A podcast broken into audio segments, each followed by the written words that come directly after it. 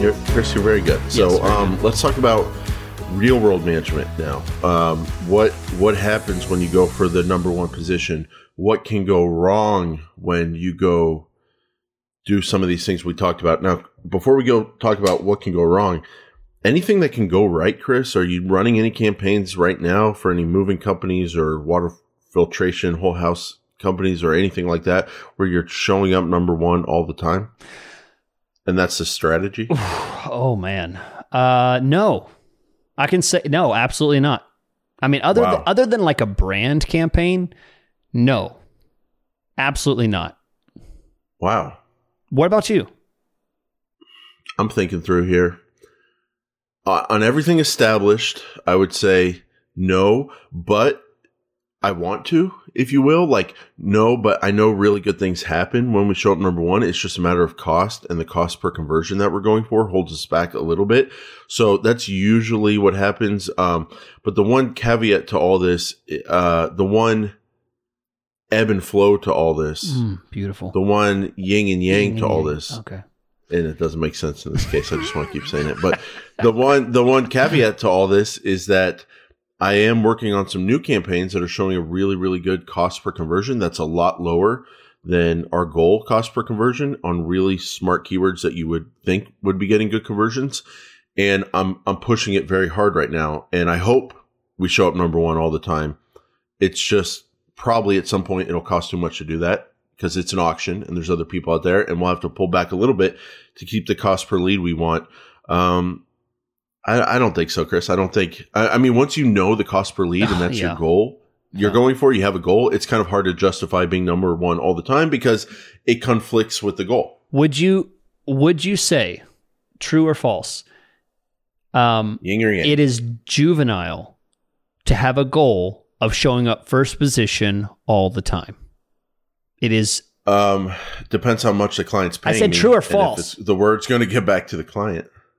Juvenile, yeah, but sometimes juvenile is part of the best part of business. You know, just being a dreamer, being a psychopath. You know, just Okay. forcing your will on the world. right. If you if Uh, sometimes, Uh, I, I, I say I say I say absolutely it's a bad idea to show up. I don't think there's Wow. a single time when it is always when you should have 100% impression share, 100% absolute top, showing up every single search for, you know, a group of keywords. You know, maybe one single keyword, but a group of keywords, you know, an entire campaign, absolutely not. No way. yeah, I mean, it, it is uh, the the situations I've been in where I've been forced to show number one, and that's been the goal. It's been an ego vanity thing, Yeah. for sure. Yep. Uh, there's not a lot of thought that goes into, well, what's that going to cost me and what's the profit going to be on that? Now, I will say, Chris, sometimes people do have business instincts and they understand there's a benefit and an authority to being in that number one position and they want to go for it. Okay. Um, but money is a finite resource. Um, and eventually Yeah. reality sets in. I, I would I would say I bet you would say another true or false question. Ha- Jason, have you ever told someone this phrase and meant it? What we need to do right now is get a hundred percent impression share and a hundred percent absolute top on these keywords. Have you ever said anyone and and like that's actually your strategy of what you wanted to do? no, I don't think so. Okay. Yeah. not not that explicit not that not that black and white not that like oh we're not going to think about anything else or consider anything else so that what we're talking about the final point here is real world you know what does management look like management for number one position. And, and we talked and hinted about the failures and how this can compound on it on itself and just lead to more and more wasted money. And the fact is very rarely actually no i'm not going to fall back at all. I'm going to go strong worded on this. It is absolutely ineffective for you to go 100% impression share 100% uh, absolute top on a set of keywords maybe at best one keyword very, one very specific phrase or very finite topic but everything else absolutely not real world management does not look like that because the real world is much sloppier than that. Keyword matching is not uh, going to be always uh, you know quite as straightforward and lean as uh, you would hope. Just because you say i want to show up for this keyword you might get some variations in that. You might get some things you don't want. And showing up all the time for that is not going to be ideal. So real world management number one choosing the keyword you can get it wrong. And let's go a little bit into number one, where you can get it wrong on the first part. I'll say you choose the wrong keyword. How you know that you've done it wrong is you look at your search terms and you realize, oh, I'm showing up for a lot of competitors. I'm showing up for a lot of unrelated searches. Whole house filtration, you know, I have that as my keyword and I realize I, realize, oh, I'm getting searches around repair or parts or things like that. You know, people looking for replacement parts or things like that. So you realize that there are certain aspects of that keyword that you need to modify. So that's the first thing real world management of what it looks like, realizing that you've got something wrong in part one. I think also, Chris, you can make a mistake with match types. If you do have a keyword like the beautiful mm-hmm. keyword movers near me, and that's exact match, and you go with the number one on that number one strategy, it's possible. Like it's possible, you know, but you have movers near me broad match it might not be possible to show up number one all the time because there's so many different searches you're showing up on and uh, who's got the the budget for that. So you want to make sure you think through your match types if you pursue a number one strategy.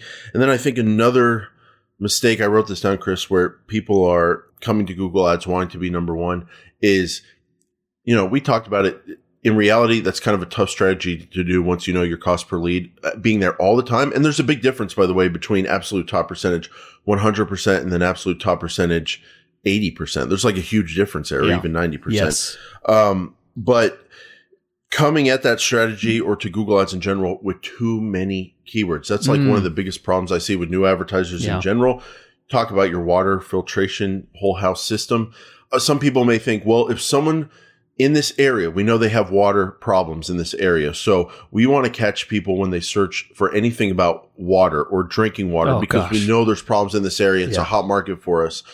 Or if they go, well, it's a hot market for us. Anytime they search about water filters, just drinking filters. And what you and I both know is that those strategies, even though they're valid when you're considering overall marketing plans and business plans and all that kind of stuff and what markets to go after, with Google Ads, you have the option of being so precise that if you don't do that and you try to do this wide strategy because it makes sense in like an offline billboard campaign or something, you may still get okay results, but you're missing out on such amazing results that if you have a limited budget, why not use it to get the amazing results and then grow from there? So biggest mistake I see is trying to go too big too quickly and not narrowing in on a strategy with your limited budget to get the best results possible and then using those profits to grow from there. So I want to throw that out there. I know that's something you probably see as well. Yeah, absolutely. I mean, there's the the the best decision you can make is zero in on a goal of, of the kind of traffic you want to accomplish